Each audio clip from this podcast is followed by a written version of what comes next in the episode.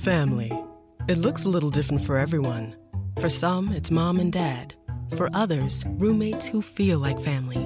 And for others, it's your significant other, their golfing buddies, your children, a high school soccer team starting lineup, and oh, look, they're all taking you up on the offer to stay for dinner, really testing the limits of that phrase the more the merrier. But no matter where you call home, Geico makes it easy to bundle and save on home and car insurance. Easier than making three frozen pizzas and assorted frozen veggies into a cohesive meal. La giusta attitudine. Sri Aurobindo. È certamente possibile condurre la vostra sadhana restando a casa vostra e svolgendo il vostro lavoro. Lo fanno in molti.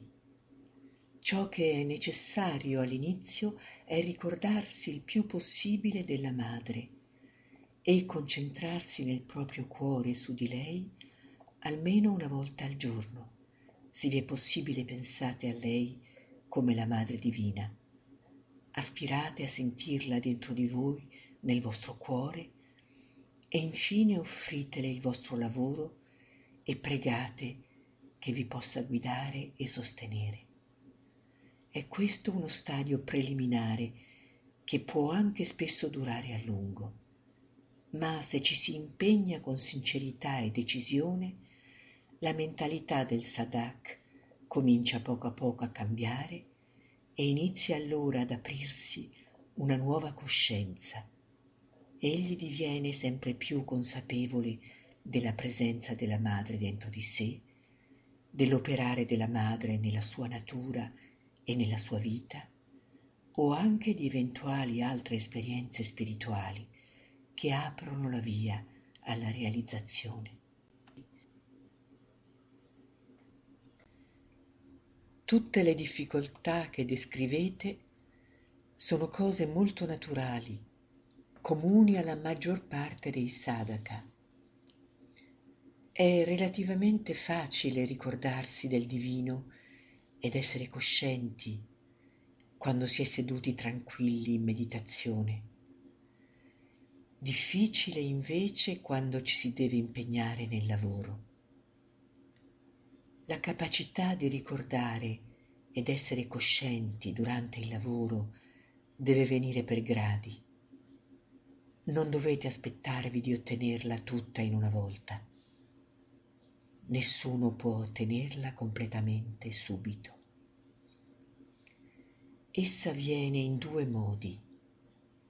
Innanzitutto ci si abitua a ricordare la madre e ogni volta che si fa qualcosa a offrirle il lavoro, non per tutto il tempo, ma all'inizio e ogni volta che ci si ricorda. Allora poco per volta diventa una cosa facile e abituale. In secondo luogo, mediante la meditazione comincia a svilupparsi una coscienza interiore che dopo un certo tempo, non subito né all'improvviso, diventa sempre più permanente, in modo automatico. Viene percepita come una coscienza separata da quella esteriore che agisce. All'inizio non viene percepita mentre si lavora, ma appena si interrompe il lavoro si sente che essa era sempre presente e che da dietro osservava. In seguito comincia ad essere avvertita durante il lavoro stesso come se si fosse divisi in due parti, una dietro che osserva e sostiene, ricorda la madre e le offre il lavoro, e l'altra che lo esegue. Quando si è giunti a questo punto, lavorare con la vera coscienza diventa sempre più facile.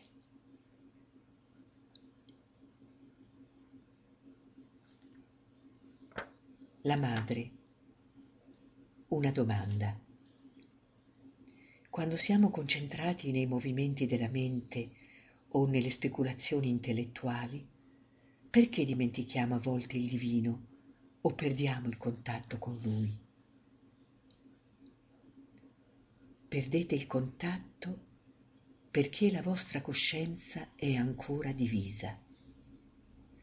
Il divino non ha ancora fatto del vostro spirito la sua dimora.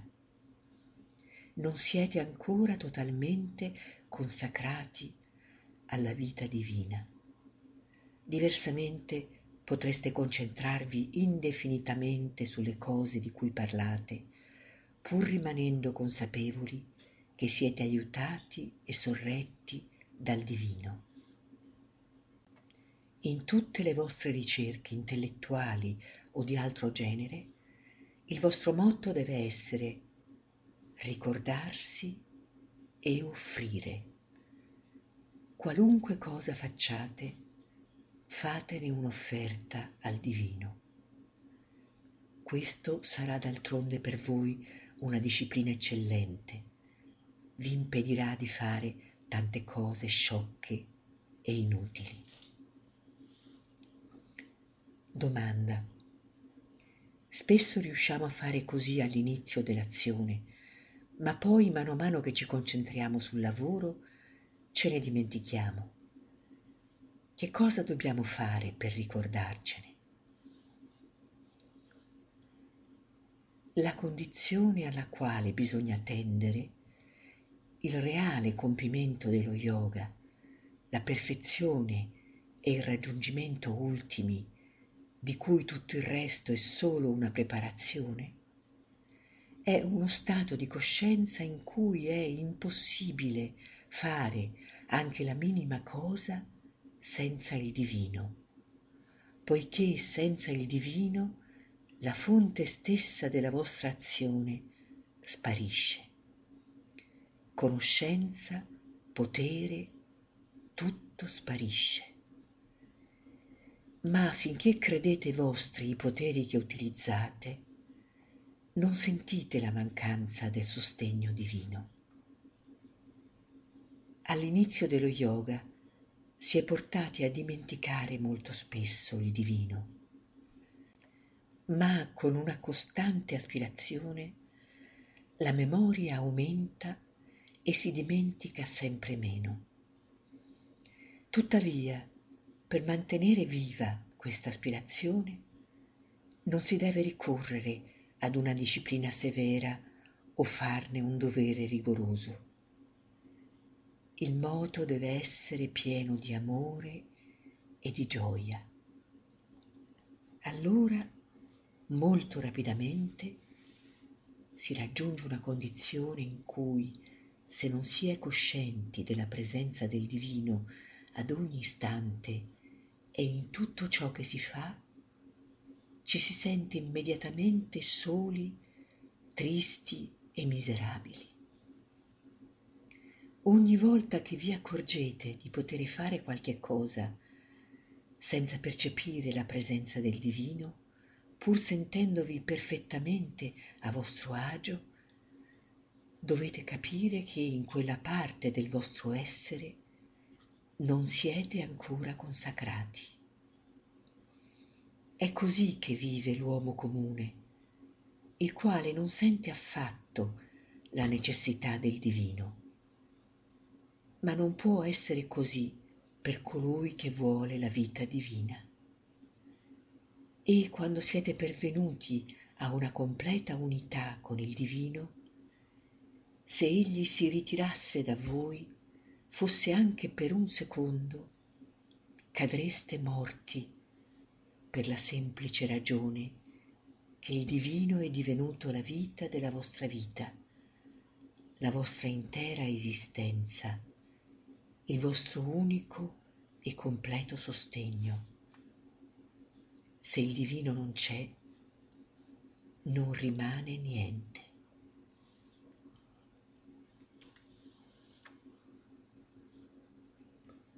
Anche nel lavoro vi è un'austerità. Consiste nel non avere preferenze e nel fare con interesse tutto ciò che si fa. Per colui che vuole perfezionarsi non vi sono lavori grandi o piccoli, lavori importanti e altri no. tutti sono ugualmente utili per colui che aspira a essere padrone di sé e a progredire. Si dice che si fa bene solo ciò che si fa con interesse. È vero, ma è ancora più vero che si può imparare a trovare interesse in tutto ciò che si fa, anche nei lavori in apparenza più insignificanti. Il segreto di tale conseguimento sta nello slancio verso la perfezione. Qualunque sia l'occupazione o il compito che ci venga affidato, bisogna compierlo con una volontà di progresso.